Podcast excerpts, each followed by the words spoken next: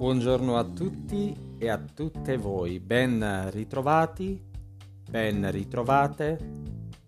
Oggi mercoledì 3 novembre.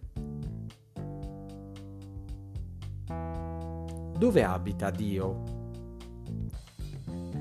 L'umanità ha sempre cercato di costruirgli una casa. Templi maestosi, grandi edifici, arredati con oggetti preziosi. Eppure Dio ha scelto di abitare le nostre esistenze e le nostre fragilità. In 1 Corinzi, capitolo 3, verso 16, leggiamo: «Non sapete che siete il tempio di Dio e che lo Spirito di Dio abita in voi?» Dio abita lì dove tu sei.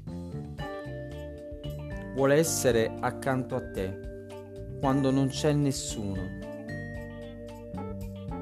Lo troverai in una parola di conforto. Lo troverai nel coraggio e nella forza di andare avanti, giorno per giorno, nonostante tutto, nonostante tutti e tutte. Dio è dalla tua parte.